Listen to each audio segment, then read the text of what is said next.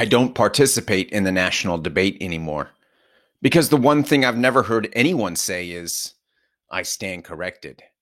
The only minds we have control over changing is our own.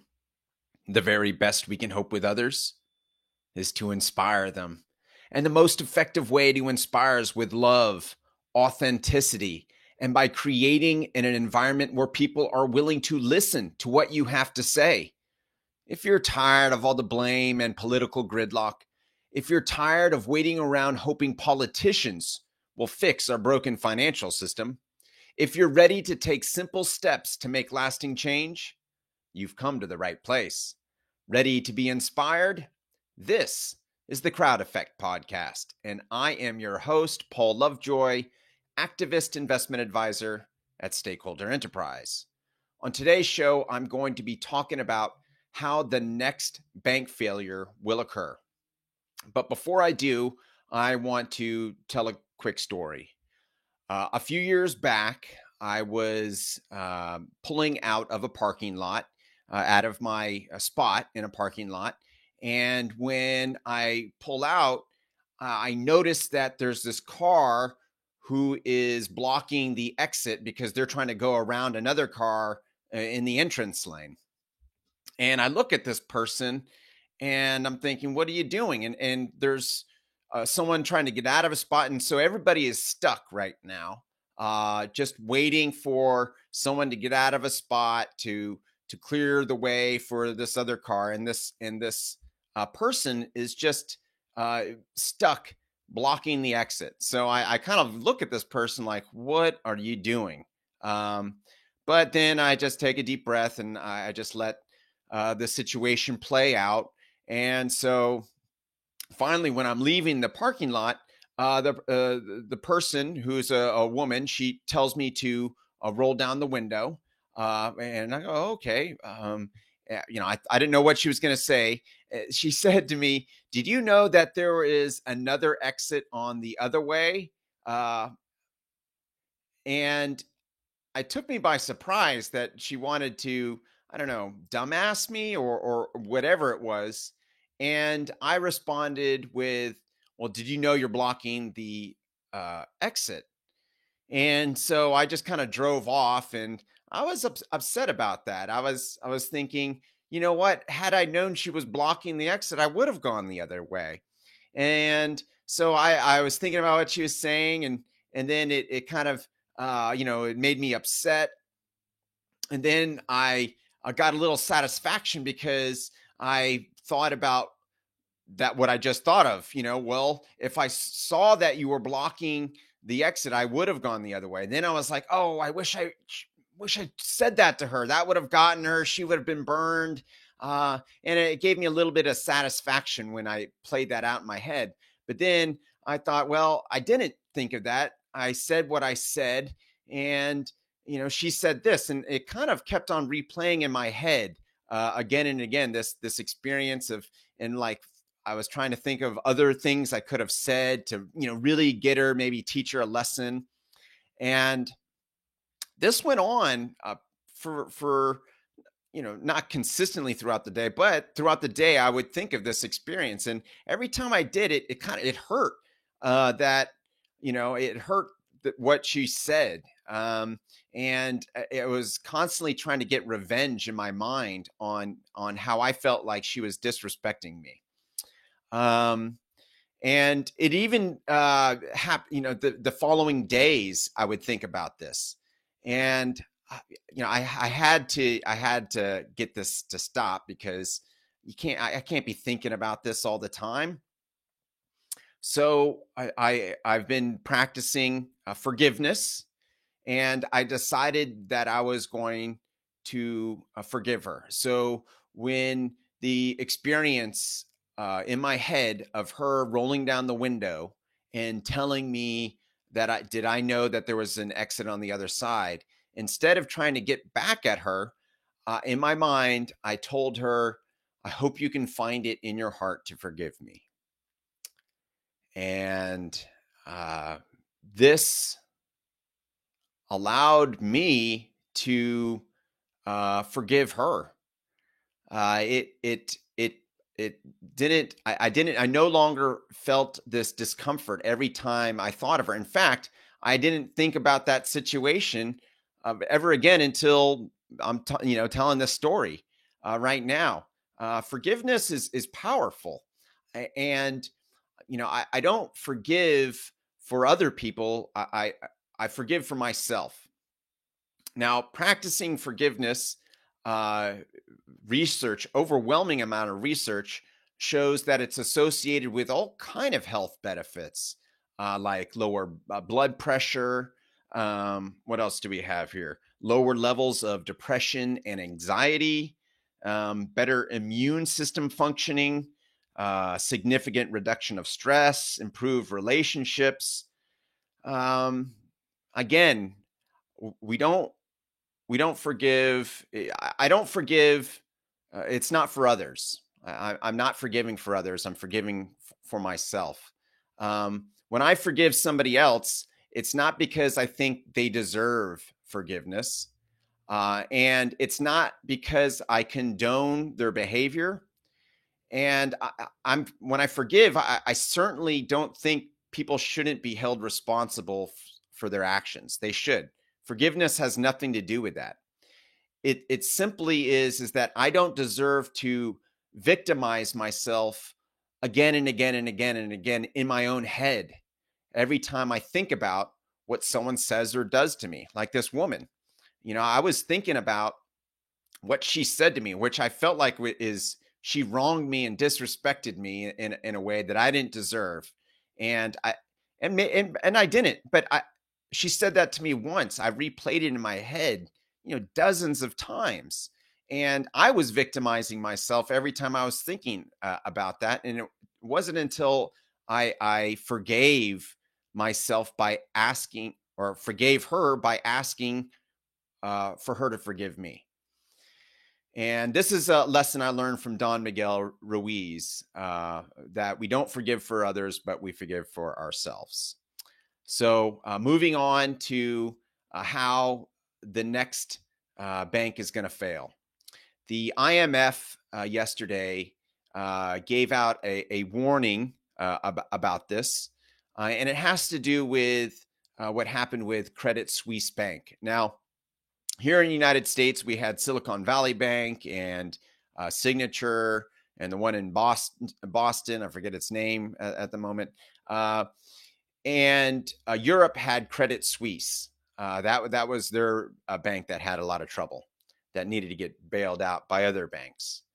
Um, and what happened was is that uh, you have these hedge funds, and uh, you know in these hedge funds you have you know in, investors that are uh, really are, are sh- nervous about the state of our economy right now, and so they're they're uh, thinking that things will, will go down. So a hedge fund, what it's designed to do is to um, uh, make money when the market is good and make money when the stock market is not in a you know the the bear and the bull market. So when it's a bull or a strong market, you know there there are stocks and investments uh, to make money on that, and when there's a bear uh, market, then there are um, investments that will will help. So there's something called shorting a company, and that's essentially betting that uh, a company will do worse based on not just betting, but it's it's based on research and trends and things like same way you would bet on a company to uh, improve and to get better based on its quarterly earnings and, and so forth. Anyways you're you're betting that a, a, company will lose. And so these hedge funds um, uh, were were picking up on Credit Suisse's decline. They had a number of things that uh, made uh, their account holders uh, withdraw deposits. One of them was that they were found uh, guilty in a money laundering scheme with cocaine dealers. Um, and you know a lot of people were pulling their money out other reasons as well and so these hedge funds uh, managers noticed that and so they uh, you know they they take uh, a, a, short position into Credit Suisse. And you have a bunch of them that do that. And these hedge funds, you know, this is where the super rich park their money. So there's a lot of money going into shorting Credit Suisse.